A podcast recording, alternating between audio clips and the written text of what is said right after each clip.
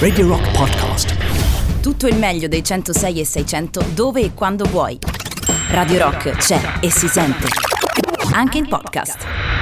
Uh, Check My Brain, abbiamo raccontato una storia molto dura, molto insomma, triste anche, e, mm, dal mio punto di vista anche abbastanza allucinante, ci torneremo sopra sicuramente, ci sono anche altre storie oggi che raccontiamo, che racconteremo, Emilio Pappagallo con voi sino alle 10, Alessandro Tirocchi, Maurizio Paniconi, più tardi arriverà Boris Sollazzo, eh, insomma tante storie, su questa qui però torneremo. Intanto, intanto io vi ricordo uh, Tevere Day, Tevere Day domenica 4 ottobre, parte la seconda edizione, ne stiamo parlando tanto perché è un evento veramente molto importante che ci piace seguire eh, da vicino, un'intera giornata sulle sponde del fiume di Roma, da Ponte Milvio a Testaccio, all'insegna di sport, musica, visite archeologiche, passeggiate culturali, esibizioni di skater e roller, street food e altro ancora, rigorosamente all'aperto in piena sicurezza. Non perdete gli oltre 60 eventi gratuiti che animeranno una domenica unica, vivi insieme a noi uno degli spazi più preziosi della nostra città, quindi Radio Rock è media partner dell'evento. Il 4 ottobre vi aspettiamo domenica al uh, Tevere Day. Vi ricordo per il programma completo di poter potete consultare la pagina Facebook della manifestazione Tevere Day, appunto. Eh, abbiamo disturbato invece per parlare, per fare un focus su uno degli eventi e delle situazioni molto belle che avverranno all'interno di Tevere Day domenica. Da domenica si potranno eh, godere. Maurizio Velocia, che è il capo segreteria presidente, del, del presidente Zingaretti della presidenza della regione Lazio, che dovrebbe essere in collegamento telefonico. Maurizio, ci sei? Buongiorno innanzitutto. Sì, sì ci sono, buongiorno, buongiorno, buongiorno a te agli ascoltatori. Ciao Maurizio, allora io vorrei eh, raccontare tra le tante belle iniziative che avverranno all'interno del Tevere Day 2020 quello che succederà al Parco Tevere Magliana perché è qualcosa di, di molto bello da vivere. Ce lo vuoi raccontare?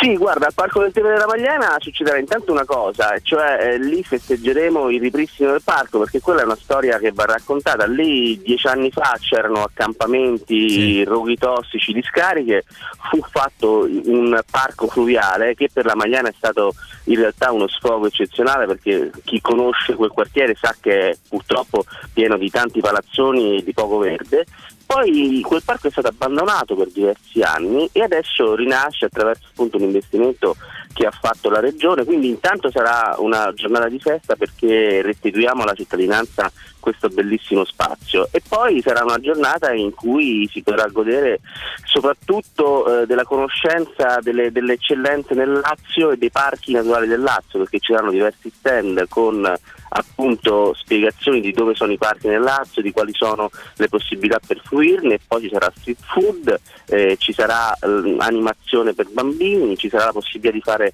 una passeggiata, tam- anzi più di una passeggiata, diverse passeggiate in diversi orari per scoprire questo parco perché ovviamente c'è una biodiversità eccezionale in termini appunto di, di flora ma anche di fauna eh, ed è uno spazio bellissimo, sembrerà di non stare all'interno della città ma sembra di stare appunto in una bellissima campagna. Quindi sarà una giornata bella, intensa, con una trentina di associazioni del territorio che sono state eh, coinvolte in questa bellissima iniziativa, anche perché è anche un po' simbolica, ci sono tantissime iniziative come voi avete scritto, ma questa è una che si trova in periferia eh, sì. e appunto quindi per noi è anche importante dare questo messaggio, cioè che il Tevere, il recupero del Tevere può essere anche un, un enorme volano, un bellissimo volano per recuperare e anche riqualificare alcune parti più periferiche della città che hanno sofferto negli anni maggiori problemi. Sì, la Magliana poi, devo dire la verità, ha sempre avuto eh, ingiustamente questa fama legata un po' no, alla banda della Magliana, eh, la, la periferia